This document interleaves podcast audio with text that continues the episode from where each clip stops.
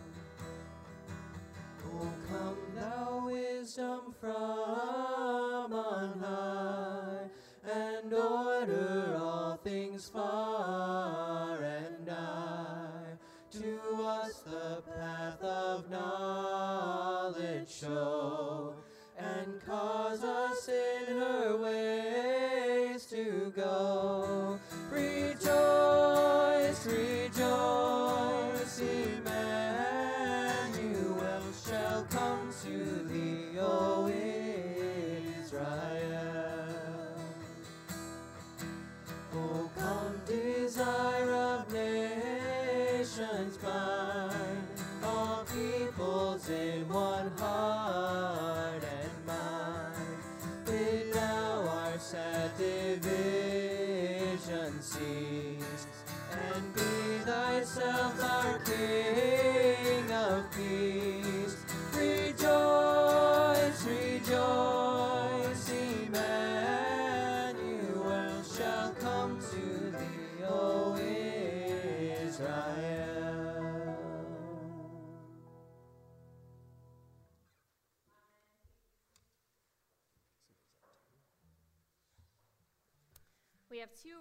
this morning. We're going to start with a reading from the book of Isaiah. It's in the Old, Ta- uh, Old Testament. It is page 618 in your Pew Bibles, or if you have a large print, it's in the Old Testament, page 835.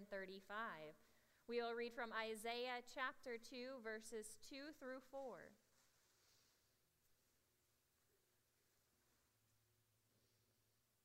And if you are ready to hear the word of the Lord, will you please say amen? amen? starting with verse 2.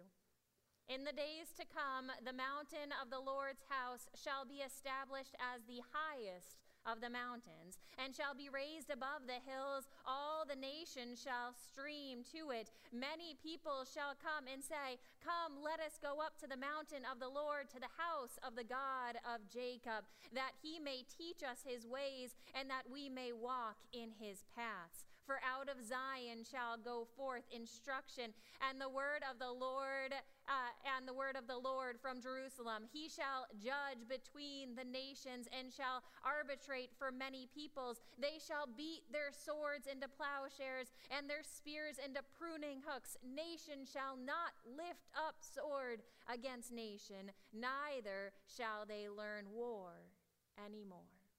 The word of God for the people of God. Thanks be to God. And now our next reading comes from the Gospel of Matthew, the 24th chapter. We you will find that on page 905 in your Pew Bibles or in the large print New Testament page 40. We will read from the Gospel of Matthew, the 24th chapter, verses 36 through 44.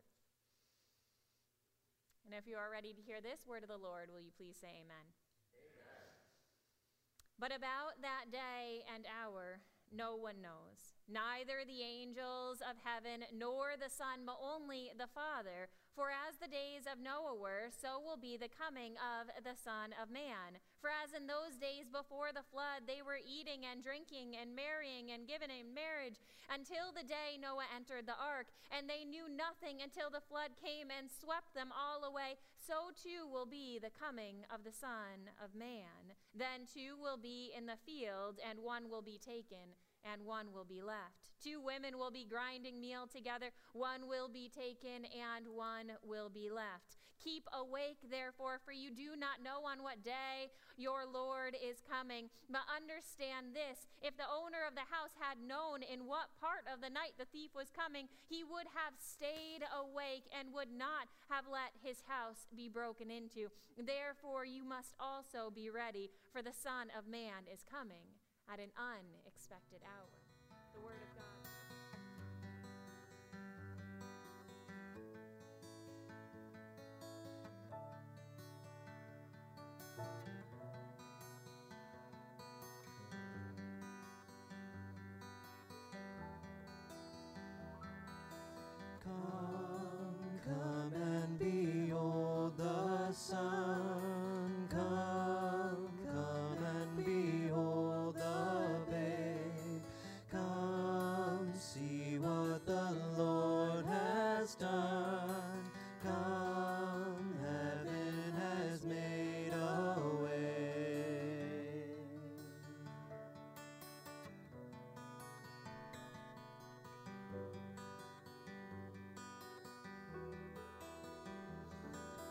see, seeing these the star come now as the angels sing. All glory be unto God.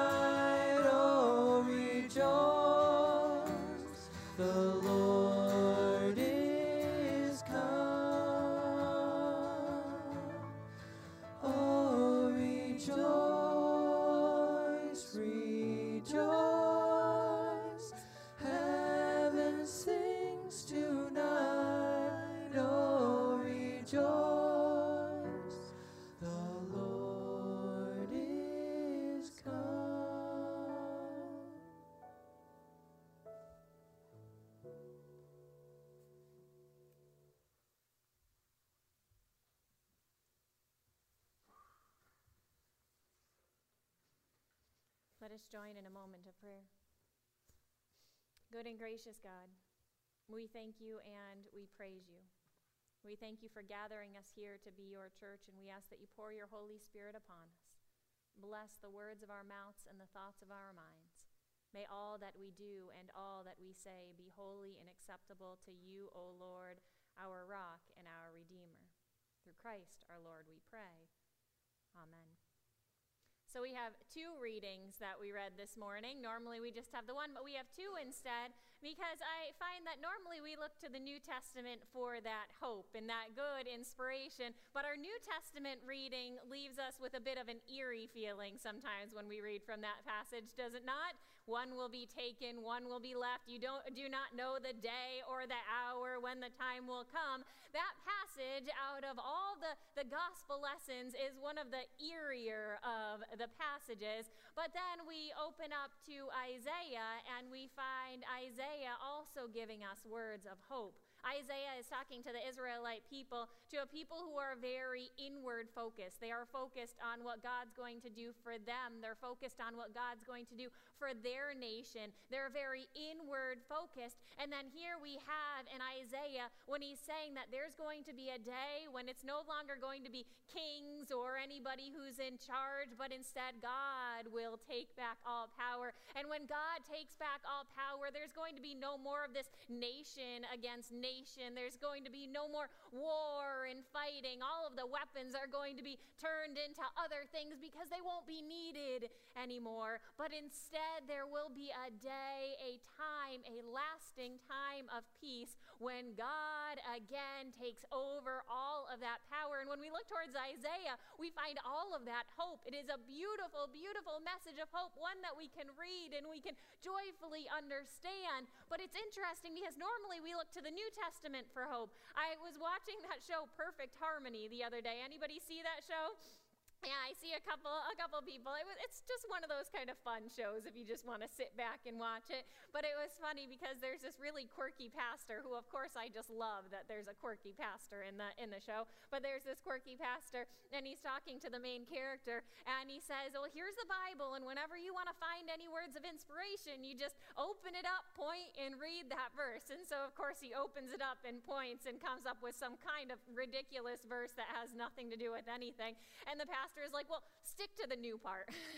so normally we look to the new part, but in this New Testament reading, in this Gospel of Matthew reading, we have the, this part where Jesus is saying something that that is supposed to give us hope, and yet it leaves us with an eerie feeling. This whole entire idea of when Jesus returns, that one will be taken and one will be left, it, it leaves us with an eerie feeling, and yet I still love that passage, and I still chose to read, to read it to you today because it's an important passage. Because as we read through that passage from Matthew, what Jesus is doing is he's talking to his disciples as he's at the end of his ministry, and he's trying to prepare them for the reality that Jesus is going to die. He is not going to become king of Israel, which is what the people are still hoping for. The disciples are still hoping that somehow he's going to come up and he's going to overpower Caesar, even, and that he's going to become the king of Israel. They're still holding on to this hope.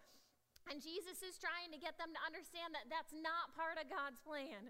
Jesus is not here to become an earthly king. That is not part of the plan, but Jesus is trying to get them to understand that he is going to die. There will be a day when, and it's coming up quite close for them at that time, where he is going to die and, and he's going to be killed and they're going to be heartbroken. And at that time, when Jesus is going to be killed and all of the disciples are there, he knows that they are going to be sad. Their hearts are going to be broken. They're going to wonder if everything that they did was in vain, and they're going to be so confused and they're going to be just so devastated that they're not going to know what to do. And Jesus, the reason that he's saying what he said, said to them at this time, and if you read through it again after on your own, maybe it'll make even a little bit more sense, is he saying to them, even when you're in despair, even when you are lost and you are just uh, in utter dismay about what's happened, even when that happens, Jesus is saying, I want you to have hope.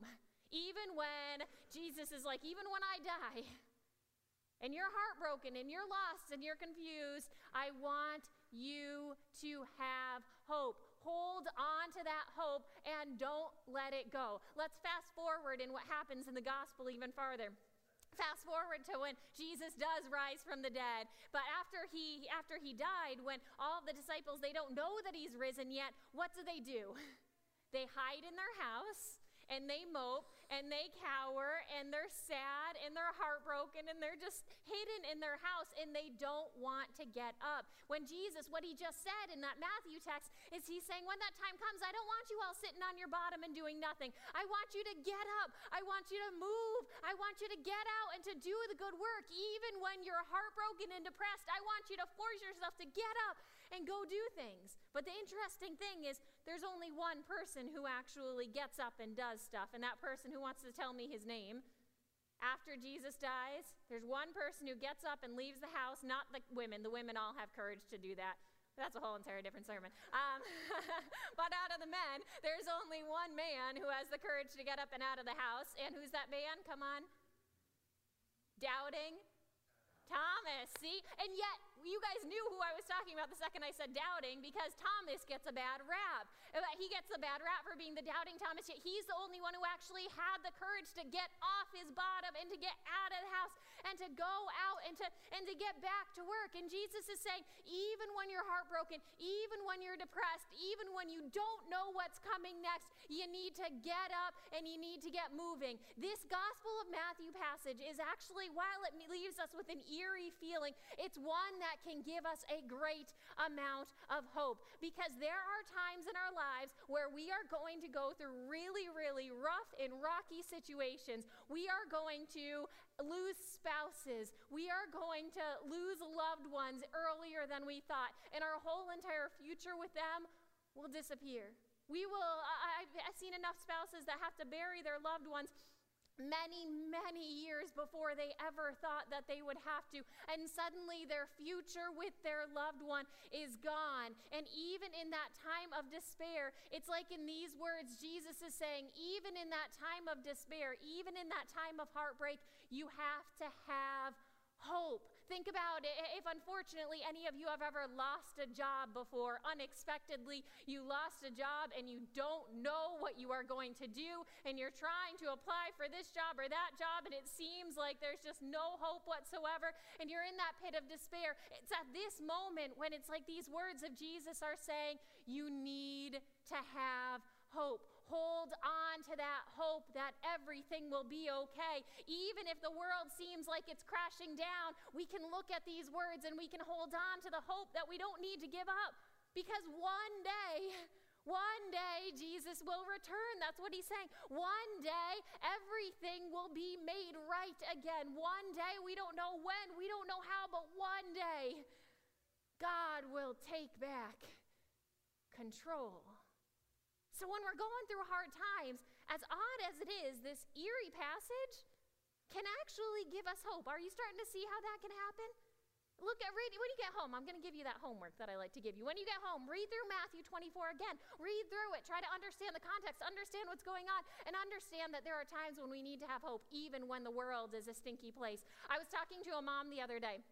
And the other day, this mom, you know, she's telling me this story, and she's so glad that her son is now doing well. I'm going to kind of jump to the end for a second. Her son is doing well. He's doing amazingly well. He's going back to school. She is 100% thrilled. But a couple years ago, they didn't know that this was a possibility because a couple years ago, her son was addicted to heroin. And he was a drug addict, addicted to heroin, living on the streets, and they were, the whole entire family was about ready to give up hope. I mean, they'd been to enough funerals, they'd seen enough grieving parents. They knew that it could just be that the reality was that their son was not going to come back to them. They knew that the chances of their son coming back from such a serious addiction, that their chances of their son coming back to them and being their son again was a very, very small percentage. And yet, even though this poor mother cried herself to sleep more times than I can ever imagine, even though this poor mother was just sad that she had lost her son for all times, she held on to what?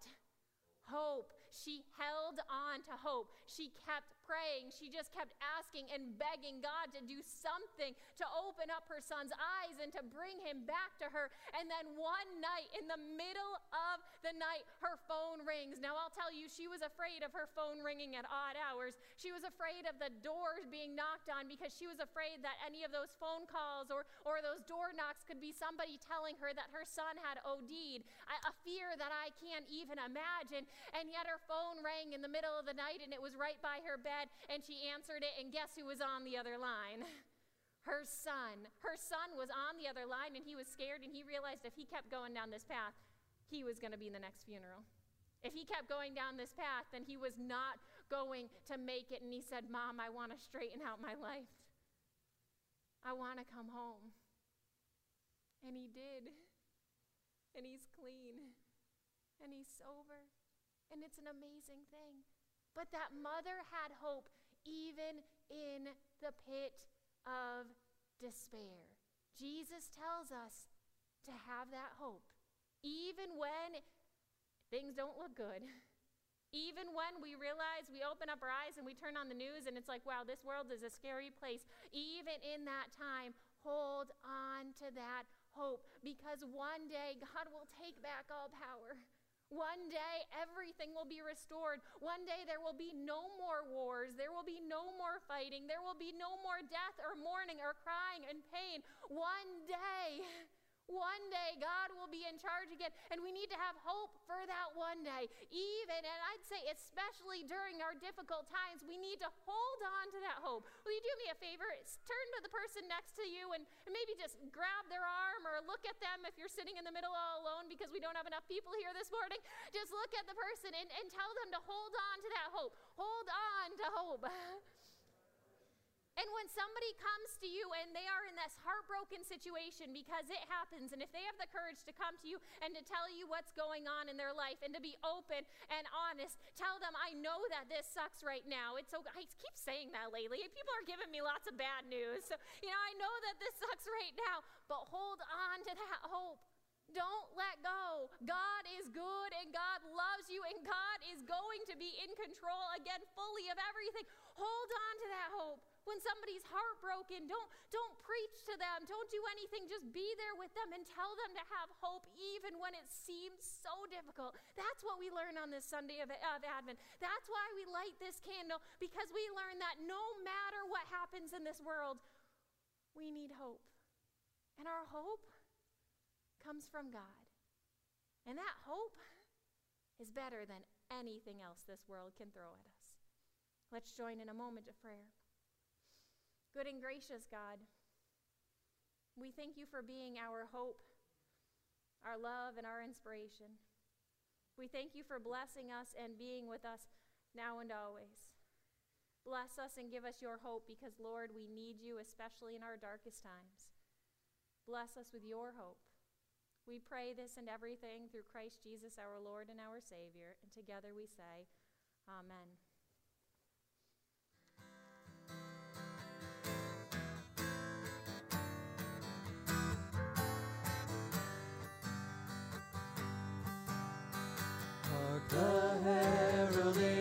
Sing, glory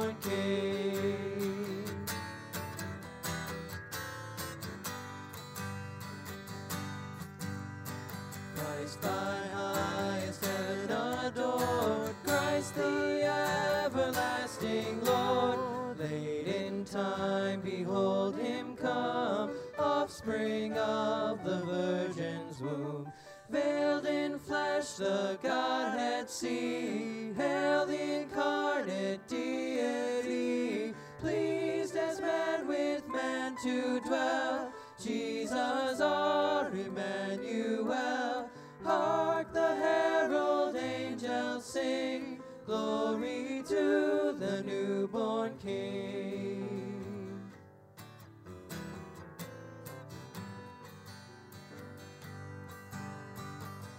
The head-born Prince of Peace, hail the Sun of Righteousness, light and life to all he brings, risen with healing in his wings. Mild he lays his glory